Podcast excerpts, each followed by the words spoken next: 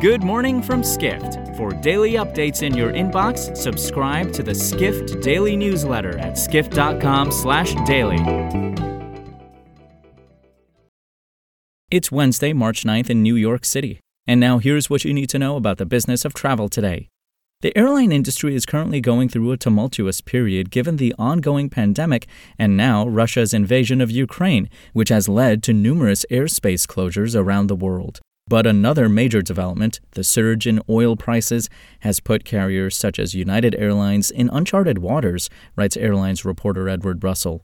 United Chief Financial Officer Gerry Laderman acknowledged this week that his company has never faced a confluence of crises as it does now. Typically, United is able to pass on 60% of fuel price increases to travelers, but Laderman admitted that it is unable to predict if that will be the case again due to the challenges the company is facing.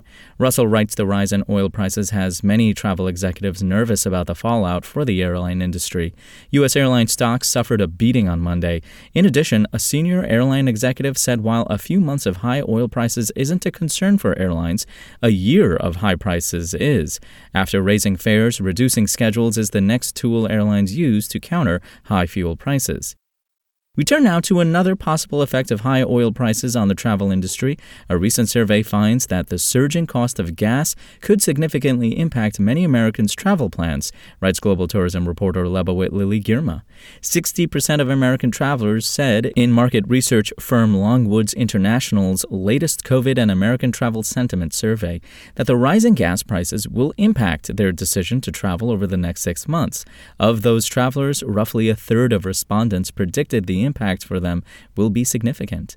Girma writes the findings are concerning for the U.S. travel industry.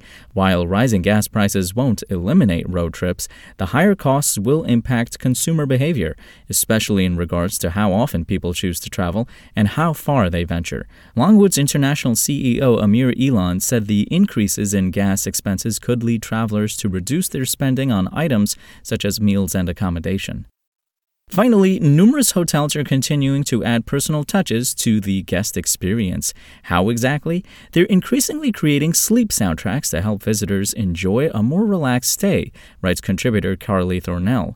One such property is the Muir Hotel in Halifax, Nova Scotia, which provides sleep soundtracks accessible via QR codes on cards depicting the province's landscapes. Eugenie Jason, Muir's general manager, said as sound is an integral part of the guest experience, the hotel wants visitors to take home the sounds of the Atlantic Ocean, which the Muir overlooks. Thurnell writes that now is the time to expand the scope of music programs in hotels that have traditionally focused on tunes in the lobby, elevator, and restaurants. One hotel executive said QR codes can help offer guests an undiscovered perspective, describing them as an on demand tour guide that could provide information about topics such as art and the neighborhood they're staying in. For more travel stories and deep dives into the latest trends, head to skift.com. To find these stories and more insight into the business of travel, subscribe to the Skift Daily newsletter at skift.com/daily.